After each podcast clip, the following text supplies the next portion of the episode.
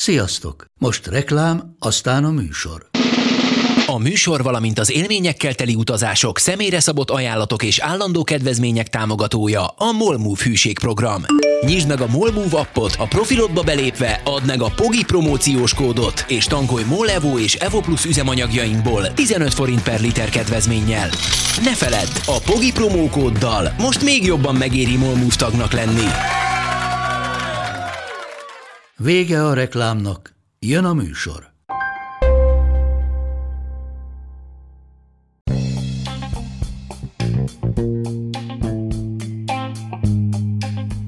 Ez itt a Pogi Podcast. Pogácsa Zoltán közgazdás, szociológus, politikai gazdaságtani podcastja a globális gazdaságról a klímaválság, az automatizáció, a digitális gazdaság, az egyenlőtlenségek és a posztdemokrácia korszakában. Mai epizódban a tajvani TSMC-ről lesz szó, illetve konkrétan arról, hogy a Covid-válság idején kiderült, hogy egyrészt nagyon nagy globális chip hiány lesz, és ma a globális inflációnak is egy jelentős része az, hogy chip hiány van. Másrészt az is kiderült, hogy a világ teljes elektronikai iparága, de az autók is, a mosógépek is mind-mind-mind csipeket használnak, és alapvetően a teljes világgazdaság egyetlen egy kis szigettől függ, amelyet ráadásul mindössze csak 16 ország ismer el, és amelynek a státusza is problémás és fenyegetett a kínai népköztársaság által, ez Taiwan, és Taiwanon belül is a, alapvetően egyetlen egy gyártótól, a TSMC Taiwan Semiconductors-től függ, aki abszolút egyeduralkodó a high-end chipek világában. Szóval csodálatos, hogy ezt korábban nem tudtuk, és döbbenetes, hogy erre ilyen hirtelen kellett rájöjjünk. Abszolút izgalmas kérdés és meghatározó a világgazdaság szempontjából, hogy hogyan alakulhatott az ki, hogy egyetlen egy ilyen cég, amit majd ki fog derülni az epizódból, nem is olyan régen alapítottak, szóval, hogy hogyan lehet az, hogy egy teljes globális iparág egyetlen egy gyártótól függ ilyen mértékben, erről lesz szó a mai adásban.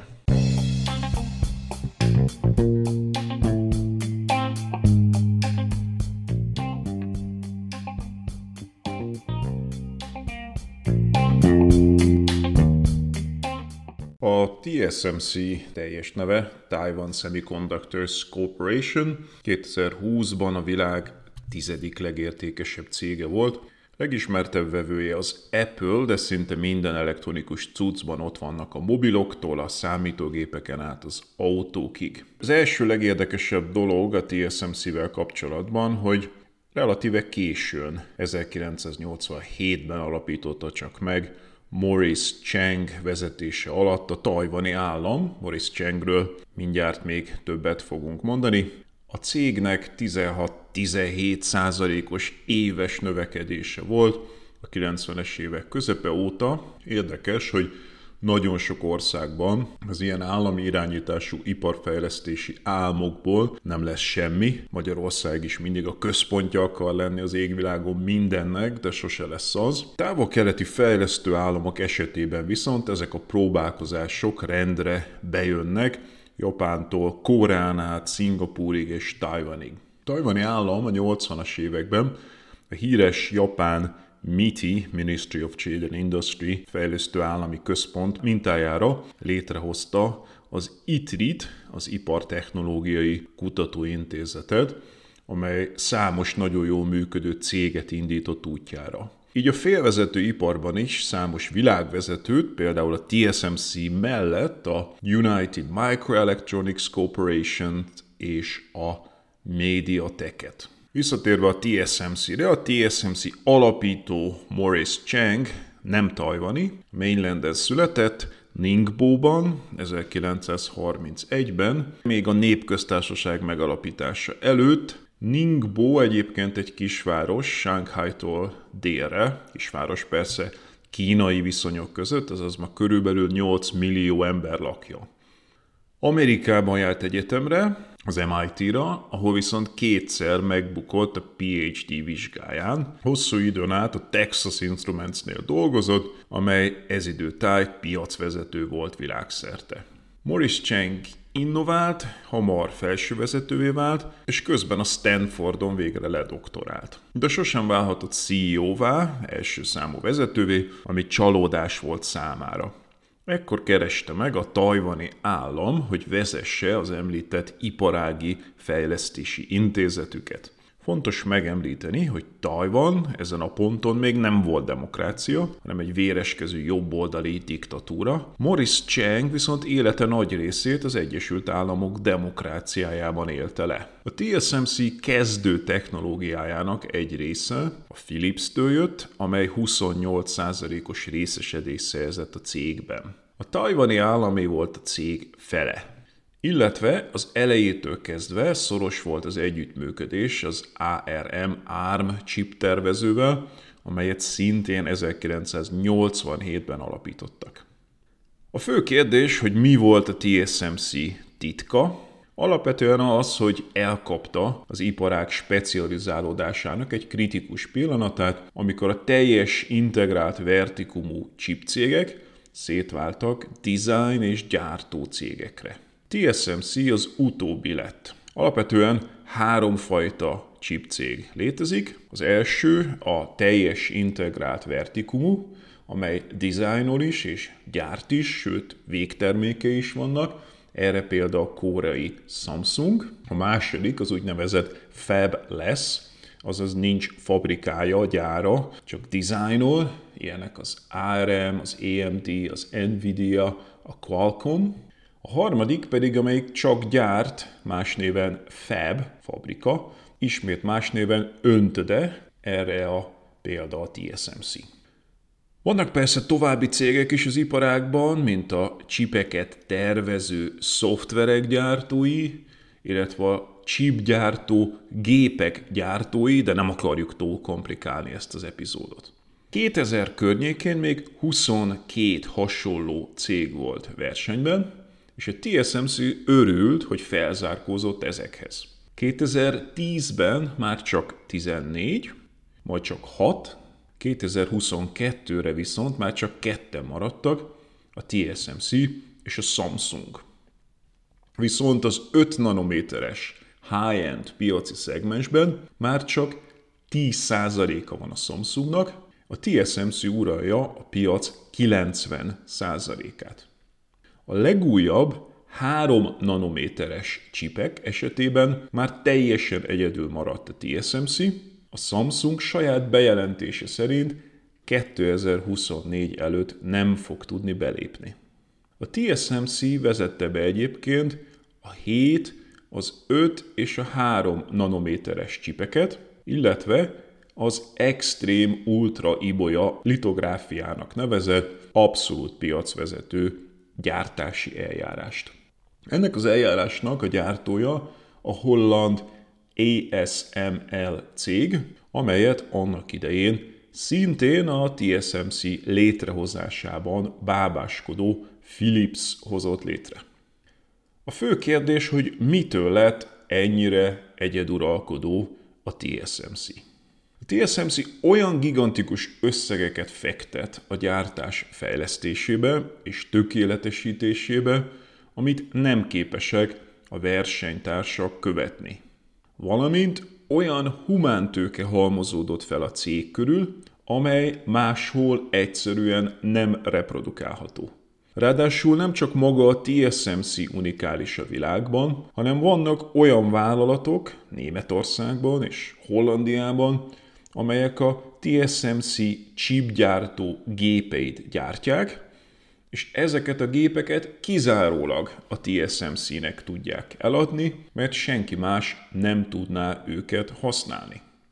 Mitől lett a TSMC ennyire hegemon? Ehhez meg kell említenünk az iparág két legfontosabb alaptörvényét. Az első ezek közül eléggé ismert, ez Moore első törvénye, Gordon Moore-ról van elnevezve, a korai időszakban piacvezető Fairchild Semiconductors és az Intel legendás társalapítója volt ő. Moore első törvénye úgy hangzik, hogy a félvezetők kapacitása két évente megduplázódik. Moore-nak azonban van egy kevésbé ismert második törvénye is, ami viszont úgy hangzik, hogy a félvezető gyártó kapacitások ára négy évente duplázódik meg. Most ebből a két törvényből teljesen világosan következik, ennek az extrém high-tech iparágnak az egyre nagyobb koncentrációja, sőt az is, hogy előbb-utóbb valaki egyedül marad a pályán, ahogy ez megtörtént a TSMC-vel. A TSMC áramszükséglete meghaladja a fővárosét, Taipei-t. A termelés legfontosabb részei egy tiszta csarnok nevű részen történnek, amelyek közül a legnagyobbak 22 futballpálya méretűek. Ezek a csarnokok százszor tisztábbak, mint egy kórház. Ráadásul Tajvanon gyakori a földrengés, de a termelés még a vasúti sínek vibrációjára is érzékeny, ezért ezek a csarnokok alá vannak dúcolva stabilizátorokkal. A TSMC több mint 20 millió tonna vizet használ évente, és 23 különböző vegyi anyaggal tisztítják ezt az úgynevezett ultratiszta vizet. 2020-tól a TSMC az amerikai szankciók hatására a továbbiakban már nem szállít a kínai Huawei-nek. A kínaiaknak saját chip programjuk van, közepes minőségű csipeket már ma is képesek előállítani, hogy high-end csipeket valaha fognak-e majd, arról heves vitákat vívnak a szakértők. Ha ez valaha sikerül, Kína egyértelműen a nyugat felé kerekedik technológiailag. A TSMC leányvállalatainak vannak üzemei Shanghaiban és Washingtonban is.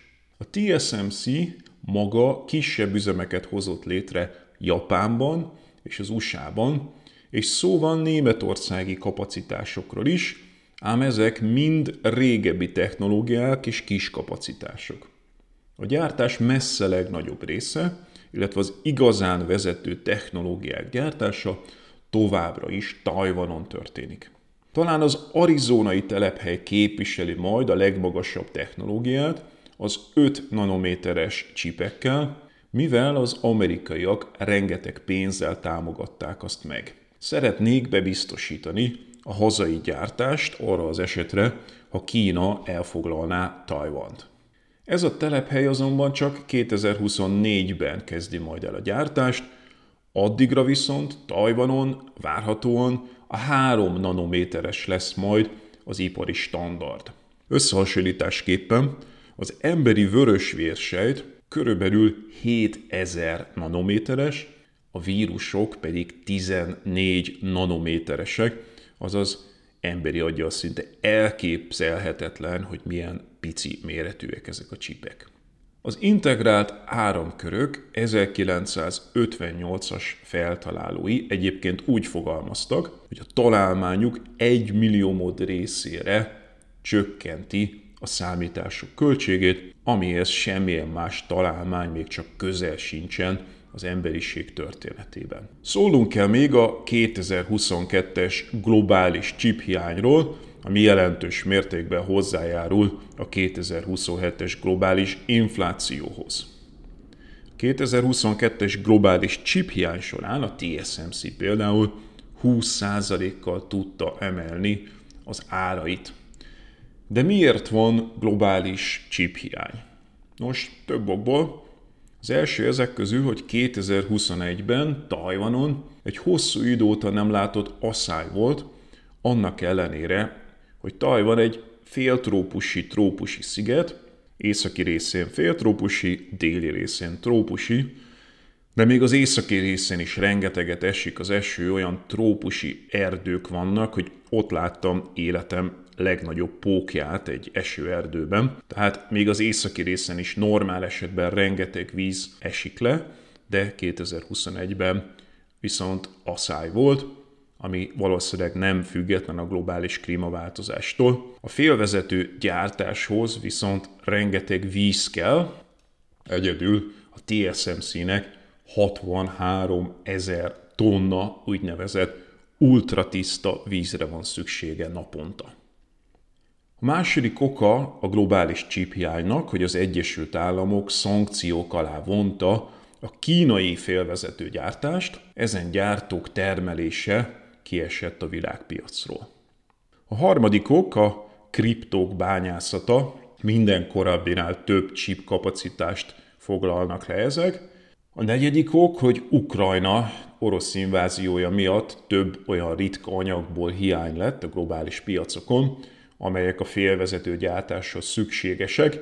Ilyenek Ukrajna exportja esetén a neon, a kripton és a xenon, Oroszország exportja esetén pedig a palládium, és végül, de nem utolsó sorban, az is okozza a globális chip hiányt, hogy a COVID járvány idején a csipeket felhasználó cégek először azt gondolták, hogy kevesebb megrendelés lesz a termékeikre, ezért visszamondtak rengeteg chip megrendelést, majd utána rájöttek, hogy a kényszerűen otthon maradt emberek világszerte nem, hogy kevesebb chipet fognak használni, hanem játékokat akarnak játszani, Zoomon kommunikálnak a rokonaikkal, és online dolgoznak, ezért valójában több chipre lesz szükség, és nem pedig kevesebbre. És mivel alapvetően ezen az iparág ez úgy működik, hogy hosszú évekre előre le kell adni a megrendeléseket, mert a gyártás az nagyon hosszú időt vesz igénybe, és hát majdnem, hogy egy ilyen just-in-time módszerrel működik a gyártás, ezért ha visszamondják nagy tömegben a megrendeléseket, majd utána kiderül, hogy mégis akarnak csippeket, akkor ez képes jelentős fennakadásokat okozni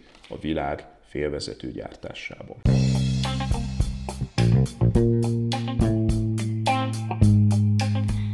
Volt ma a Pogi Podcast. Ha vitába szállnál az elhangzottakkal, vagy témát javasolnál, keresd a Pogi blog oldalt a Facebookon. Ha támogatnád a podcastot, azt a www.patreon.com per Pogi Podcast oldalon teheted meg. Köszönjük! Ha más podcastekre is kíváncsi vagy, hallgassd meg a Béton műsor ajánlóját. El tudod képzelni, hogy a podcastet, amit éppen most hallgattál, fél év múlva már a mesterséges intelligencia generálja? Mi sem. De ha érdekel, eljött már a gépek lázadása. Hallgass bele az Embertelen podcastbe. Orsós Lajos vagyok, a műsor házigazdája. Egyelőre még élőben. Egyelőre. Fedezzük fel együtt, hogyan ismerkedik, randizik, mesél és vitatkozik Betty és Péter, két teljesen mesterséges intelligencia. Lajos, a podcast címét mond még egyszer, Léci. Oké. Okay. Embertelen podcast. Ez a műsor a Béton közösség tagja.